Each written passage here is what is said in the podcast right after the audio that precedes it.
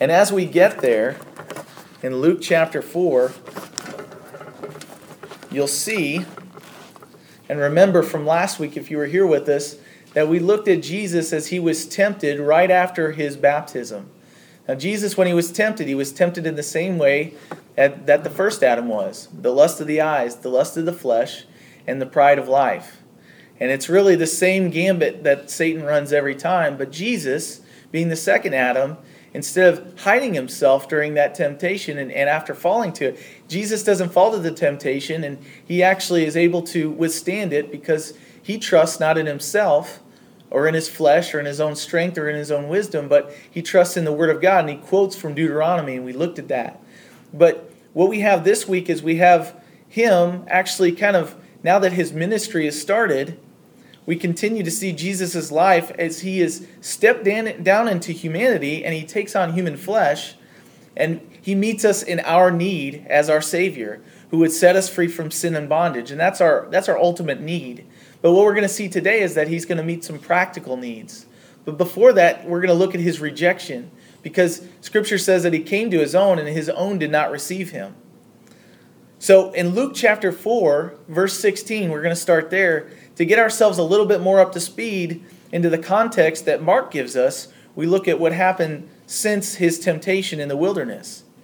In Luke chapter 4, verse 16, it says, that he came to Nazareth. Well, we didn't end in the in the temptation. We actually ended with him picking out four disciples. Peter, who was Simon, Andrew, John, and James. But as he's picked these guys, there's some other things that have taken place, but we're not going to really go there because in Matthew it actually talks, or excuse me, in John, he actually ends up spending some time and he goes to a wedding feast. And of course, he's well known for doing this first miracle he performs by changing water into wine. Everyone seems to remember that one. But in, in, in Luke, we actually read this passage, passage. Luke chapter 4, verse 16. It says, So he came to Nazareth, where he had been brought up, and as his custom was, he went into the synagogue on the Sabbath day, and he stood up to read. And he was handed the book of the prophet Isaiah. And when he had opened the book, he found the place where it was written, The Spirit of the Lord is upon me because he has anointed me to preach the gospel to the poor. He has sent me to heal the brokenhearted, to proclaim liberty to the captives and, to reco- and recovery of sight to the blind, to set at liberty those who are oppressed, and to proclaim the acceptable year of the Lord. Then he closed the book, and he was halfway through the verse because the next part of the verse says to declare the day of vengeance for our God. But he, in his first coming, he didn't come for that. He came to do all those things we just read about. His second coming, will be the day that he declares his vengeance and he actually, you know, his wrath is poured out on those who, who didn't surrender their lives to him, who didn't answer his call. And so then he closed the book and he gave it back to the attendant and he sat down. And the eyes of all who were in the synagogue were fixed on him. And he began to say to them, Today, today the scripture this scripture is fulfilled in your hearing. So imagine that. You go to a Bible study, a man opens it up, and he says to you, I'm the fulfillment of this prophecy. Now, if it would happen today's day and age and they said that they were Jesus, we'd know you're not Jesus. Jesus already came. But that's what happened. A man came into their Bible study one day. It was just like any other Bible study. And he opened up the prophecy and he said, I'm the guy. I'm this guy. And so all bore witness to him, it continues, and marveled at the gracious words which proceeded out of his mouth. And they said, Is this not Joseph's son? And he said to them, See, what happened is if one guy came in here and read a prophecy and said, This is me, I'm the guy, everyone in here, if he was from Ironton, Missouri, would go, No, you're not, because I know you. You live down the street from me. So imagine what they're going through. Give them a little credit. I mean, we'd be a little skeptical too if this were to happen. So, because they say that, he responds to them. He says to them, You will surely say this proverb to me Physician, heal thyself. Whatever we have heard done in Capernaum, do also in your country. In other words, from where you're from. See, he's in Nazareth, and that's his hometown. And then he said, Assuredly, I say to you, no prophet is, is accepted in his own country, but I tell you truly, many widows were in Israel in the days of Elijah. When the heaven was shut up three years and six months, and there was a great famine throughout all the land, but none of them was Elijah sent to except to Zarephath in the region of Sidon. That was a woman that he was sent to to minister to, and there was a famine going on, and he actually got to be a part of making sure that she had food. Well, she was a Gentile, you see. She wasn't Jewish. He's speaking to a Jewish audience, and so he's giving them two examples here of people that were affected by Elijah, who they held in high esteem, and Elisha, his his uh, his uh, the one who took up his mantle after him. And when when they came in, when Elisha did the same thing, it says to a woman who was a widow, but many lepers were in Israel in the time of Elisha the prophet, and none of them was cleansed except Naaman the Syrian. So these were Gentiles. And so Jesus is explaining these prophets were sent and you didn't receive them but I sent them to the Gentiles. There was many people that were Jewish that were in those needs, but Jesus said, I sent those prophets to the Gentiles. So all those that were in the synagogue were outraged. When they heard these things, were filled with wrath, they rose up and thrust him out of the city. And they led him to the brow of the hill on which their city was built, that they might throw him down over a cliff. Then, passing through the midst of them, he went his way. So they take him out to the edge of the city and a lot of their cities, and I don't know if it's the case in this one, they would when it would be destroyed, they would just build on top of it. They wouldn't remove all the rubble. They just pour another foundation and start over. Well, it seems to me that there was a hill around, and they pushed them out to the edge of that city, and they said, "We, we don't want anything to do with you." To the point of, "We're going to kill you by pushing you off the edge." They're kicking them out of town, basically. Don't let the door hit you in the backside. So as he, as they do that, this passage from Luke, we get a clear picture of the background because they didn't receive him. He came to his own and they didn't receive him. Jesus himself was Jewish. He came to the people that were supposed to bring him into the world, the lion of the tribe of Judah, and they didn't receive him. Even though they had all of the prophecy uh, that was foretelling his coming, they didn't receive him. So they led him to the brow of that hill and they tried to kill him. Now, now it appears that Jesus, all he did was somehow he just walked back out of the crowd and they didn't even know he left. Now, I don't know about you guys, but I don't have that skill. Apparently, the Messiah does. So he, it wasn't his time to be killed yet, obviously, otherwise, he would have been. So, with this passage from Luke, we get that clear picture. It appears that Jesus, after submitting to his Father by identifying with sinful man and being baptized and then enduring the temptation, like we looked at last week, just as we are tempted, he was tempted in all points, Hebrews says, but in all points he was found to be worthy. He, he didn't succumb to any of those temptations, so he can relate with you and I in all the ways that we're tempted. So when we cry out to him, he's able to relate. We talked about that last week. Who wants a king, who wants a leader that can't relate to my suffering or my trials? You know, when we cry out to him, we're able to say, Hey, I'm being tempted. You know, somebody's trying to get me to do this thing, and he can look at us every time and go, I know, I've been there. And we have that in Scripture to tell us that and encourage us. So, with this passage from Luke, we get a clear picture of that background, and it brings us to the passage that we're at today in Mark chapter 1, verse 21. If you want to go ahead and turn there. It appears that Jesus, after submitting to this and going through the temptation, then returns to the hometown in Nazareth, where he explains to them from the passage in Isaiah that they knew and they had what he came to do amidst his people. And if there was any uncertainty to what he just proclaimed, he removes all doubt by saying with all certainty of his statement by saying plainly, Today this scripture is fulfilled in your hearing. I'm God. I'm the guy. So a lot of people say that. Well, you know, I've read the Bible before. He never Jesus doesn't say that he's God, and he absolutely does. And you will see that all the way through the Gospels. He claims to be God constantly, and, and that's why they wanted to kill him. They thought he was blaspheming. So at this statement, they immediately start to question whether he could really be the one to come and fulfill the prophecy, and they say, Is this not Joseph's son? Now, verse 21. Then they went into Capernaum, and immediately on the Sabbath he entered the synagogue and he taught. And they were astonished at his teaching, for he taught them as one having authority and not as the scribes. So you'll notice here, and I almost missed this, even me. I looked at this passage and I thought, well, it's the same thing in Luke chapter 4. But it's not. He's in a different location. He was speaking in Luke chapter 4 in Nazareth. Now he has left and he's gone to Capernaum. And Ezra, if you could kick forward just a, a slide or two, there's a map. On the upper right hand, there's the Sea of Galilee, and it's really small. I apologize for that. But if you see, Capernaum is at the north end of the Sea of Galilee, and Nazareth is down to the southwest. Now, in between there, there's Cana, which we see Tiberias, I think.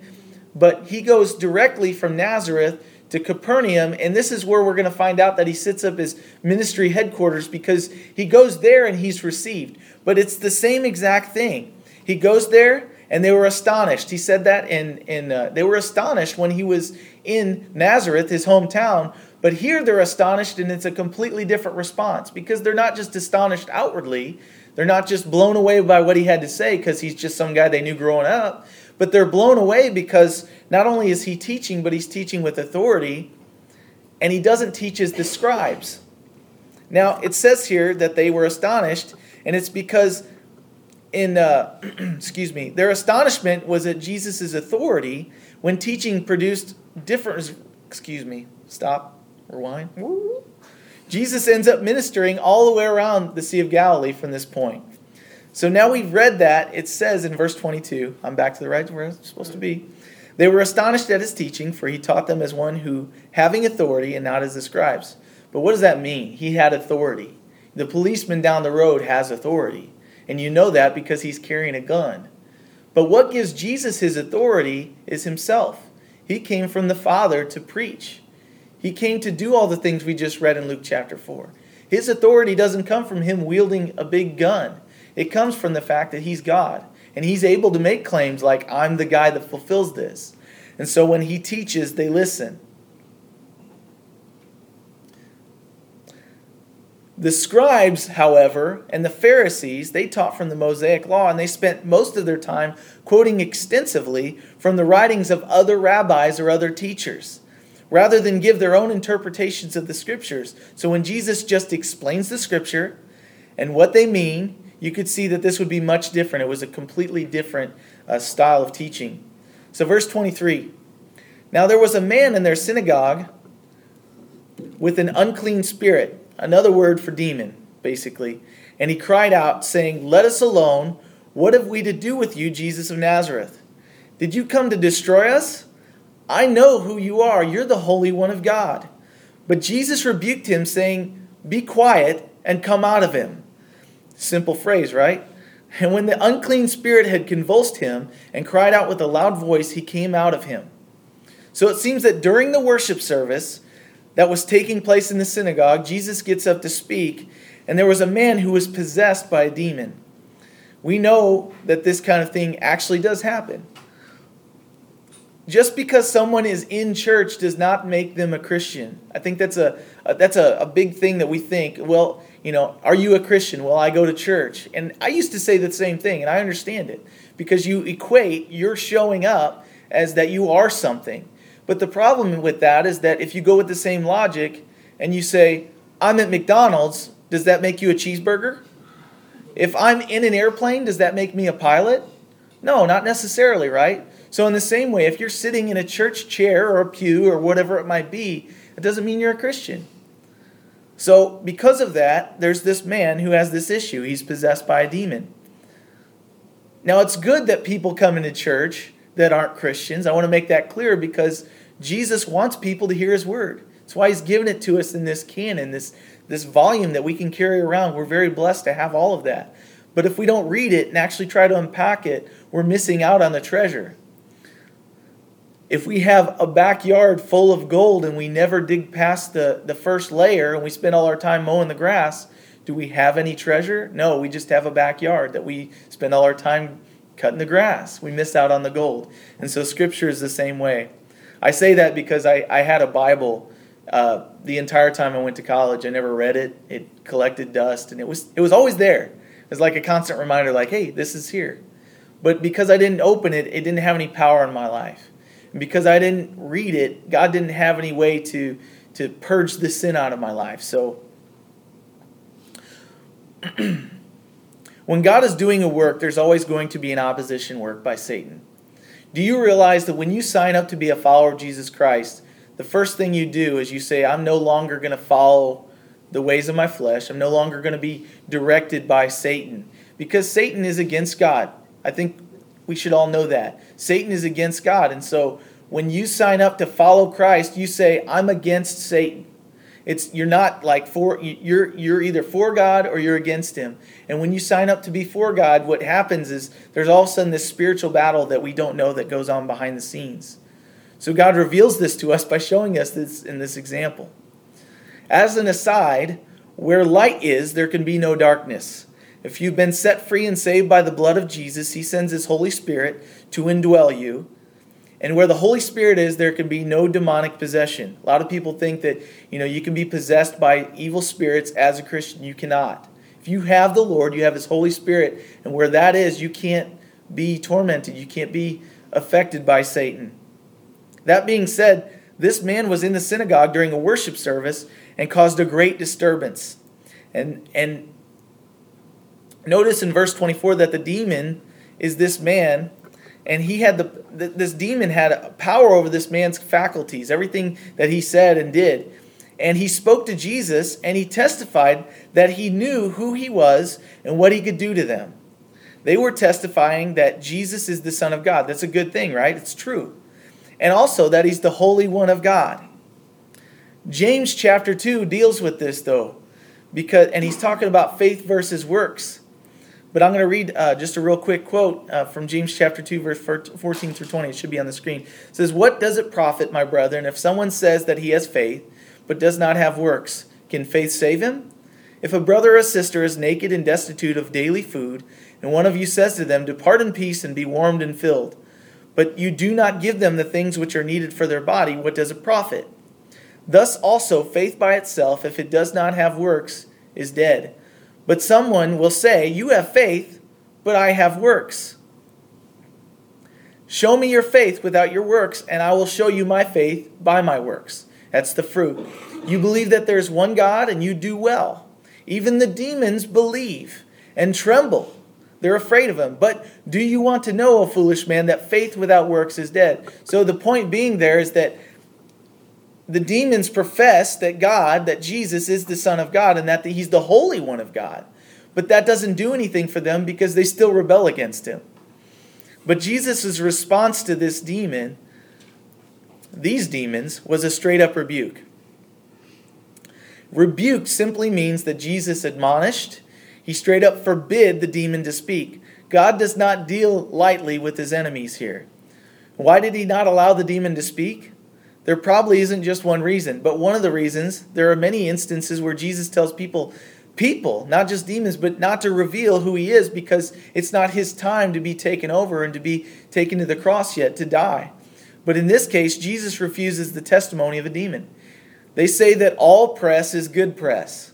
Well, apparently that's not the case because Jesus doesn't want the press of some demon that's against him. He wants someone to have a changed life, which is the best billboard for Satan. Or excuse me, excuse me. It's the best billboard for, for the work of God in someone's life. Apparently Jesus saw that the testimony of this demon was a, a bad press, and he didn't he doesn't need that testimony. Some will confess it willingly. Have you guys heard the phrase, uh, every knee will bow and every tongue will confess that Jesus Christ is Lord to the glory of the Father? Well, that's true for everyone. When it says everyone will confess that, it's everyone. But on judgment, on that day, when everyone confesses, every knee will bow, every tongue will confess, there will be a group that will confess it willingly. Those who called upon the name of Jesus and walked with him daily, they'll have no problem with that. And there will be another group that didn't confess his name, and because of that, they'll confess it anyway, because at that time they'll realize this was the Savior, this was the one that God sent to redeem me. And there will be tears.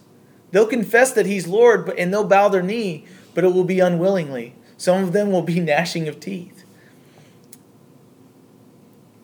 So again, we see Jesus exercises authority in this example. This time he shows his authority over principalities, powers, rulers of the darkness of this age against spiritual hosts of wickedness in the heavenly places. The demonic and the dark spiritual forces are just as real as the shoes that you're wearing today. You know, a lot of people downplay the fact that there is a spiritual thing going on behind the scenes that we can't see. But it's it's it's real, it's true. Actually, uh, we see a lot of this in some of the pagan religions, some of the occult. When you uh, partake in, in lots of drugs, uh, you're actually opening yourself, whether you realize it or not, to a spiritual world. Uh, the word is pharmakia, and it just means that you know it's it's a spiritual thing. It's not just some substance that you're taking in your body, but it's actually something that you're doing to open yourself up to be inhabited. You're opening yourself up. Now, as a Christian, you shouldn't be doing that stuff anyway, but as a Christian, you shouldn't have to worry about that. So this time he shows authority.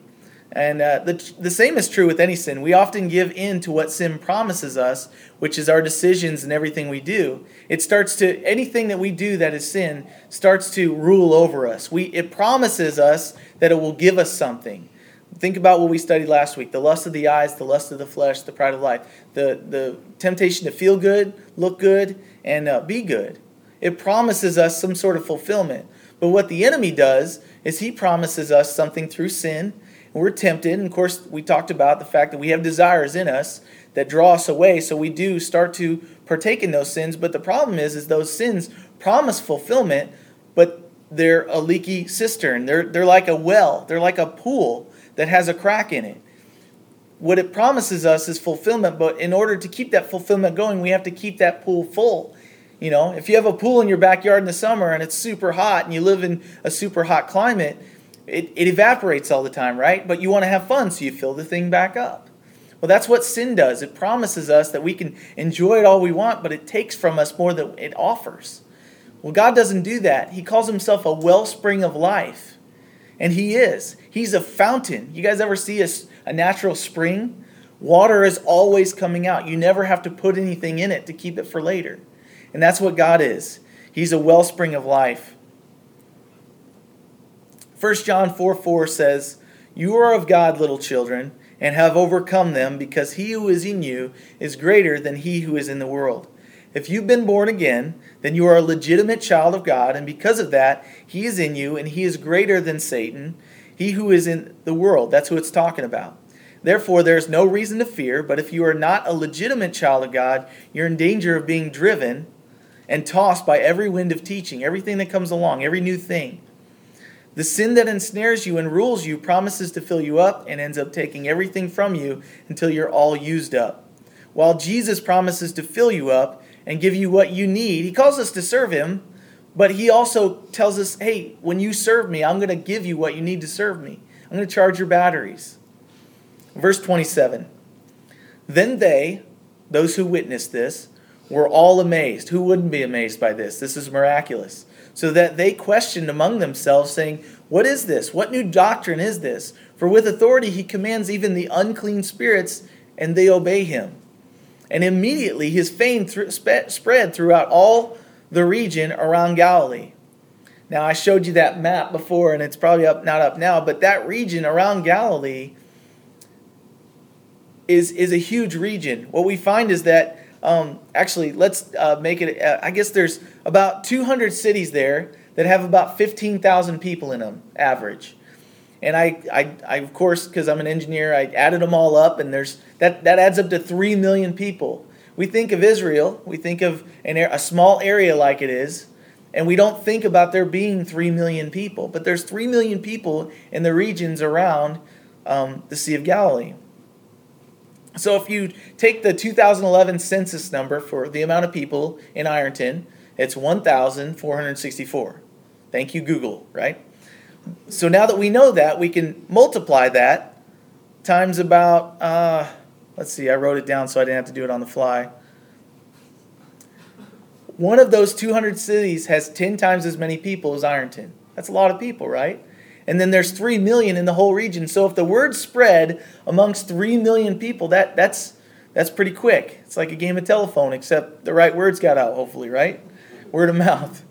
Well, they didn't have the internets, they didn't have Facebooks, they didn't have all that stuff, so everyone's telling each other. So I don't know what my point was with that. It's a lot of people. It's a lot of people. Though Jesus rebuked the demon and told him not to testify that he was the Son of God, Jesus' fame spread anyway. He didn't need that negative press. His works testified for themselves. That's true for Christians. Somebody said one time, they said, uh, preach the gospel, and if need be, use words.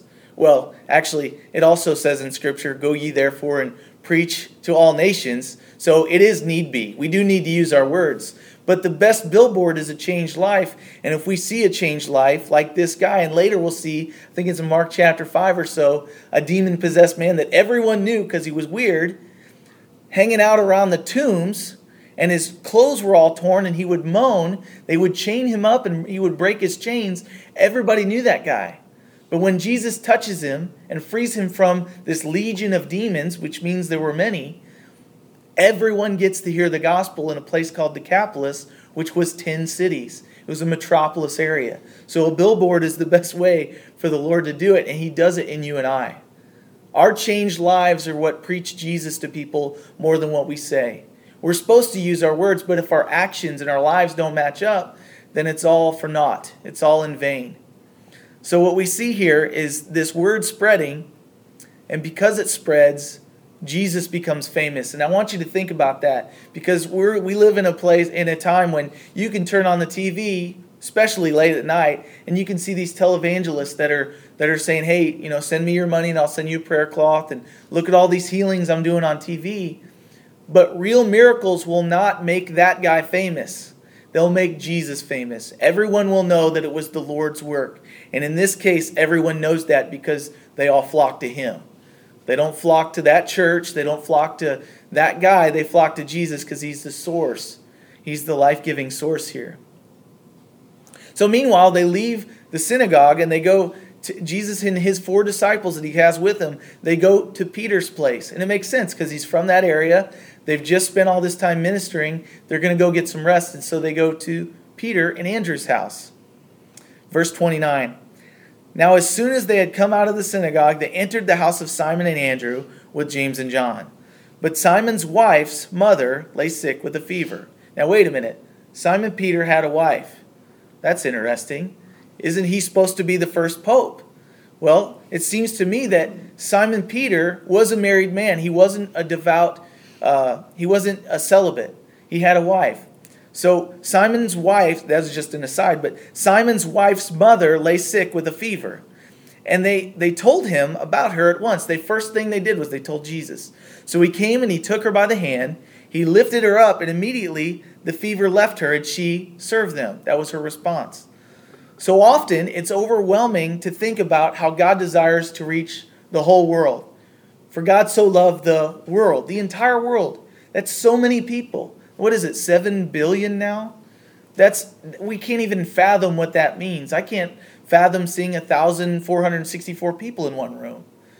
And, and trying to in, in, equip them or minister to them or teach the word to them or try to get to know even 10 of them. It's, it's hard work.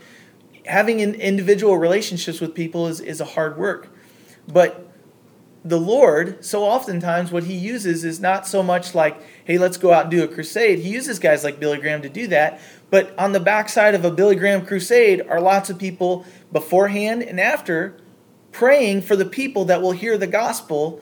And then he sets up churches in each town he goes to that they can go once they get saved and get discipled. So Jesus, as he's got these guys, he goes with them everywhere they go.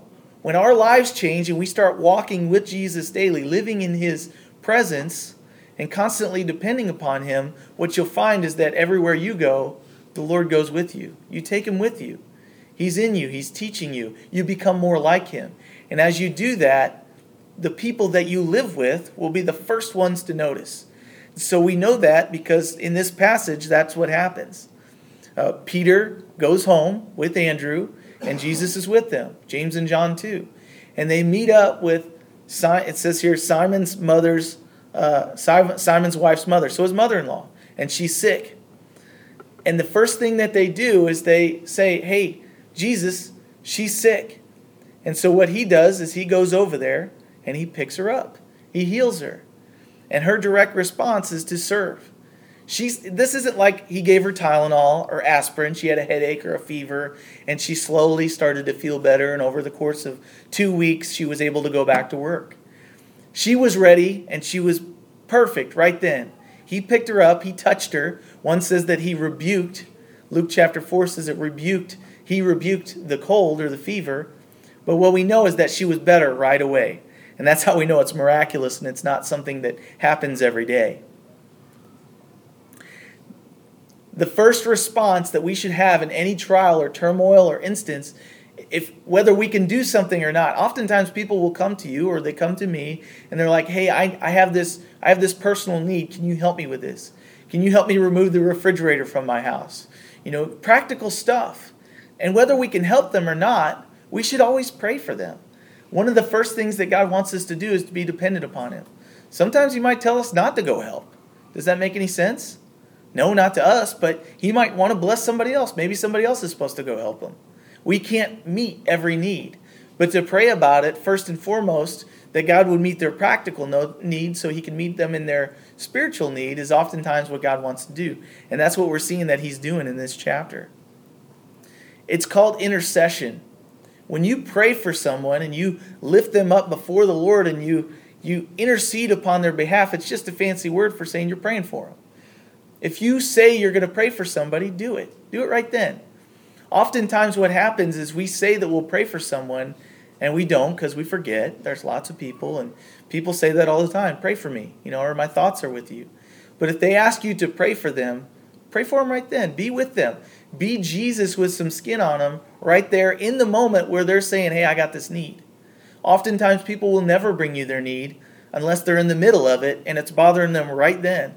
So, why not bring the Lord? When you pray for somebody and you're with them, what you do is you remind them, if they're not a believer, that you believe in God so much that you want to bring him right into the situation. Well, that's what Peter is doing right here. He prays, excuse me, he intercedes to the Lord because he's gotten there physically, and he says, Hey, can you meet my mother in law this need? I've belabored that enough. Verse 32 At evening, when the sun had set, they brought to him all who were sick and those who were demon possessed, and the whole city was gathered together at the door. Then he healed many who were sick with various diseases, and cast out many demons. And he did not allow the demons to speak because they knew him, like we talked about before. He wanted bad testimony. But what we see here, they didn't come until evening, and a lot of people are like, well, why? Why didn't you come to evening? I asked the same question. They did not come until evening because we think about our culture, we go, okay, Sunday morning starts when the sun comes up, right? Well, in that culture, the day ends and a new day begins as soon as the sun sets. So on the Sabbath, they were not allowed to go so far from their house because it was considered work. And whether it was exactly right according to the law or not, they weren't supposed to be doing work. And so many of them would live really close to the synagogue so they could stay within however many steps they were supposed to be. But in the meantime, word had spread about this demoniac, this person possessed by a demon that had been set free. And so, because of that, people start hearing that testimony and they start showing up. Can you imagine if the entire city of Ironton shows up at your door? Can you imagine if the whole Arcadia Valley said, This guy got healed, let's all go check it out, and they showed up at your house? That'd be kind of overwhelming. Seems here that Jesus took it under stride, he took it as an opportunity to bless the people to show them that the Lord had come to do these works that we read about in Luke 4. But the, um, the question always get at, gets asked by someone, though does Jesus still do this kind of work today? And I think it's a valid question. Oftentimes we think about that and we think, well, I've never seen anybody be healed miraculously. How can Jesus be a miracle worker? Well, the answer is, is that yes, he does heal. Oftentimes we just don't ask. James says we have not because we ask not. And even when we do pray, we ask for the wrong thing. And Jesus just wants us to depend upon him. And so when we pray and we ask him to heal somebody, pray. He can do it. This passage is a, is a direct, uh, you know, we can trust this. He's able to do it. It's a testimony. Mark wrote this down, not going, hey, I hope people believe this. I didn't see it. He wrote it down because he, he witnessed it and he saw Jesus heal, and, he, and Peter did as well. Peter is telling Mark some of the stories that Mark wasn't there for. But we know that Jesus is able to heal. But here's my other question Does he always heal? And a lot of people say, well, if you have enough faith, then he will heal you. God's will will be done. But that seems to be like maybe God can't work through a situation without healing somebody. kind of acts like he's not able to get glory unless he heals somebody. Let me tell you, sometimes God gets the most glory by not healing someone, and then they're able to use, he's able to use even their life for mighty works. There was a, a lady my wife was telling me about, she was reading a book, I think it was, uh, was it the Corrie ten Boom book? And uh, it wasn't her, her biography, but it was another one, and it was called Tramp for the Lord. But there's a story in there about a woman who has MS and uh, it's this thing where you aren't able to use all your faculties anymore because um, it's ba- I'll get, I'll compare it to this. It's like if you have a, a short in your car. If all your wires, I got in a wreck one time. Another segue. I got in a wreck one time, and, and when I impacted the car in front of me, it smashed the battery. And when it smashed the battery, all the acid poured out over the wiring harness in my car, and so they had to replace the whole thing because all those wires, all the, the shielding was gone, and they were all crossed. And because they were all crossed, the, the PC or the ECM didn't know what to tell the motor to do, and all the ignition coils and all that. And so the thing can't run because all the wires are crossed. Same in your house. If your wires crossed, your lights won't turn on. The, all the power will go in a different direction. Well, in the body, that same thing can happen. In this woman, because of all the the, the sheathing basically is gone from their nerves and then it crosses, and then you lose the ability to control your body in a precise manner. And so the only thing I think she could use was one finger and her arm. And everybody goes, Well, if she's a servant of the Lord, why isn't he taking care of her? Well, do you know what he used her for? To take a bunch of Corrie ten Boom's books, her testimonies of what the Lord had done in her life, and to translate them to a different language with one finger at a time. She did that her entire life. Now, a lot of people go, well, what does that matter? Well, it matters because lots of people are reading those books still today. That was 50 years ago. So God can use you whether you've been healed or not. But in this case, He chooses to heal this man. Excuse me, He chooses to heal all these people for His glory because He's got a specific ministry. He was told in Isaiah that He would do this, this is what He would fulfill. And He didn't, by the way, heal every person He came into contact with in the beginning of Acts, there's this man that Peter and another man come into contact with. He's sitting at the gate of this place that Jesus went in and out of all the time. And it says of him that he spent most of his life sitting in front of that place and he was he was lame. He couldn't walk. And he was asking for alms. Was he blind or was he lame? Anybody? He was lame. Thank you. So because he was lame, he couldn't walk, and so he couldn't work. And so he was asking for alms. He was asking for somebody to give him a handout so he could buy food. And Peter walks up, and he's seen his Savior do the same thing. He walks up and he says, Look, I really don't have any money. I don't have silver or gold, but what I have I give you. In the name of Jesus Christ, raise up and walk. And the man did. So Jesus didn't heal everybody. But in this case, even in that case, he left it so later they could see that the power of God was still at work, and he's still at work today. But we have to pray always in faith, asking that God would heal because he's able, but at the same time praying, Lord, not my will be done, but your will be done, because maybe he wants to use somebody to type books. Maybe he wants to use somebody to pray and intercede. Maybe he just wants to use somebody for his glory that has joy, even though from the outside, because they're confined to their home, it looks like they have no reason to have it. Maybe he can get more glory from them that way. John chapter 2, verse 24 through 25 says, as Jesus' fame spread, it would be oftentimes we'd think, well, he's going to get puffed up and prideful, and no doubt I would. But it says in John chapter 2, verse 24 through 25, that uh, he didn't commit himself. As the crowds grow and his fame spreads more and more, Jesus did not commit himself to them because he knew all men. He had no need that anyone should testify of man, for he knew what was in man. He knew that we were sinful. And so he was, though the crowds were coming in him and he was healing people, he didn't commit himself to them. He wasn't worried about being famous. He wanted God to get the glory. Jesus was sent to preach the gospel to the poor in spirit, to heal the brokenhearted, to set captives free to restore sight to the blind, and to set free those who are oppressed, proclaiming the acceptable year of the Lord. And today, today I tell you that there is no need that you have that He's not able to meet. Have you asked Him to meet you in your situation and be Lord over it? Have you asked Him to touch someone else that you've been praying for? that is suffering? Have you brought others to him that are not able to overcome what oppresses them?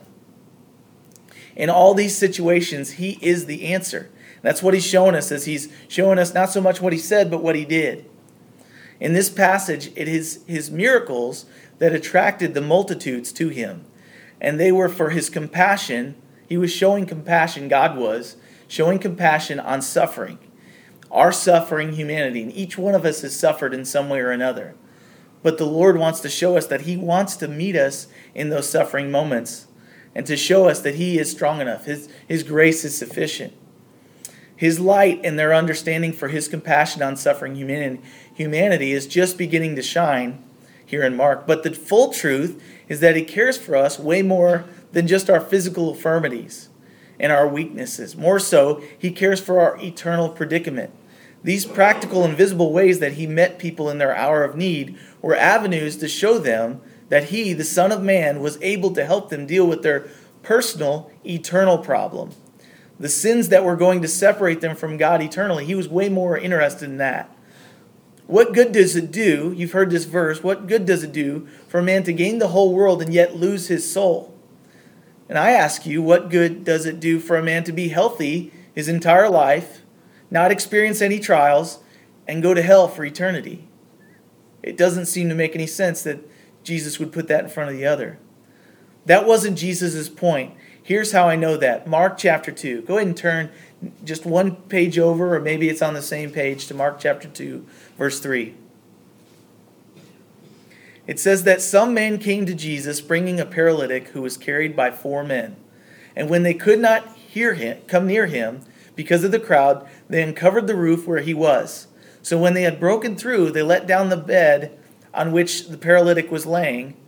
When Jesus saw their faith, he saw, said to the paralytic, Son, your sins are forgiven you. Now, they didn't bring him because he, he wanted forgiveness of sins. They brought him because he couldn't walk, right? It's like, wait, what in the world? That's not what I needed. I, I need to be able to walk. And some of the scribes were sitting there and reasoning in their hearts, why does this man speak blasphemies like this? Who can forgive sins but God alone? But immediately, when Jesus perceived in his spirit, he knew what they were thinking, that they reasoned thus within themselves, he said to them, Why do you reason about these things in your hearts? Which is easier, to say to the paralytic, Your sins are forgiven you, or to say, Arise, take up your bed and walk? Well, let's ask that question what's easier? Anybody can say, Hey, your sins are forgiven you. We can't really tell if it's been done or not, right? Not until eternity. But who can say, Rise, take up your bed and walk? So, in order to show them that, he says that Arise, take up your bed and walk.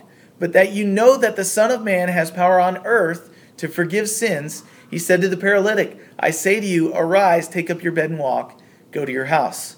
Immediately he arose, took up the bed, and went out in the presence of them all, so that all were amazed and glorified God, saying, We never saw anything like this.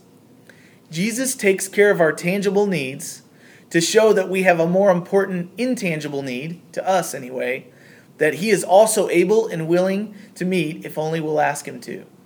Let me ask you do you ask God to deal with your physical needs? Do you ask him to be there with you when you're struggling with your coworker and you can't get along with them? Do you ask him to be there when you're really having a hard day and you just can't take it anymore? Do you ask him to heal you when you got a two week, you know, you've had a cold for two weeks. He wants us to do that. He wants us, he wants to be there for us in that need. He wants us to trust in him. He's able to do those things. But more so, do you ask him to forgive you of your sins? For those of us that have a walk with Jesus, we still sin, by the way. We need forgiveness continually. And he wants to do that. And, and every time he's willing to forgive us if we turn from that thing and turn to him. But there's also the case where many people want to be healed by God, and there were many in that crowd that wanted to be healed by God, but had no intention of ever following Him. Do you seek His hand, or do you seek His face, who He is? Let me encourage you seek His face, seek who He is. All those other things will be added. He asks the disciples, He asked the crowd, He said, you know, do not the sparrows of the field get fed by God every day? Do they not have a place to live? Matthew 6:33 says, "Seek first the kingdom of God and his righteousness, and he'll supply all your needs." food and shelter. That's really all we need. All the other stuff is, is just on top of it. So let's pray. Father, thank you so much for allowing us to gather. Thank you for uh, just giving us a place and a space that's warm. Thank you for the fellowship. I pray that as your word has affected me, that it would affect, affect those that are in here. Lord, for those of us that are quick to pray for ourselves, Lord, teach us how to pray for others and intercede for them. Help us to pray for the sick, even our mother in laws. And uh, Lord, for those of us that are, are in need of physical healing, Lord, I pray that you'd meet us in those needs and that we would rely upon you for them. Uh, but for those of us that have been looking for the physical needs and haven't dealt with the spiritual need, I pray for salvation to happen in this house today. Lord, set the captives free, uh, heal the brokenhearted, uh, deal with us in the spots that we're at because we know you're able and we know you can relate with us. Lord, thank you for your word that is able to pierce down into our souls and, and deal with the issues that no one else knows about. I pray that that would happen tonight. Uh, but Lord, more than anything, I thank you for your son that we'll get to celebrate next week, giving his life and not just dying on the cross, but rising again, showing us that he had power. And, and not only that, but showing us that, that you were the one that raised him, that he was accepted, and that his payment for our sins has been fully accepted. So, Lord, uh, minister to your people tonight. Lord, thank you for a place. Thank you for a space. And Lord, I just pray for safety as everyone goes home. But Lord, if there's somebody in here that needs to surrender their life to you, I pray that it would happen tonight and that they wouldn't leave this place without knowing that they can know that they can know that they're yours. In Jesus' name.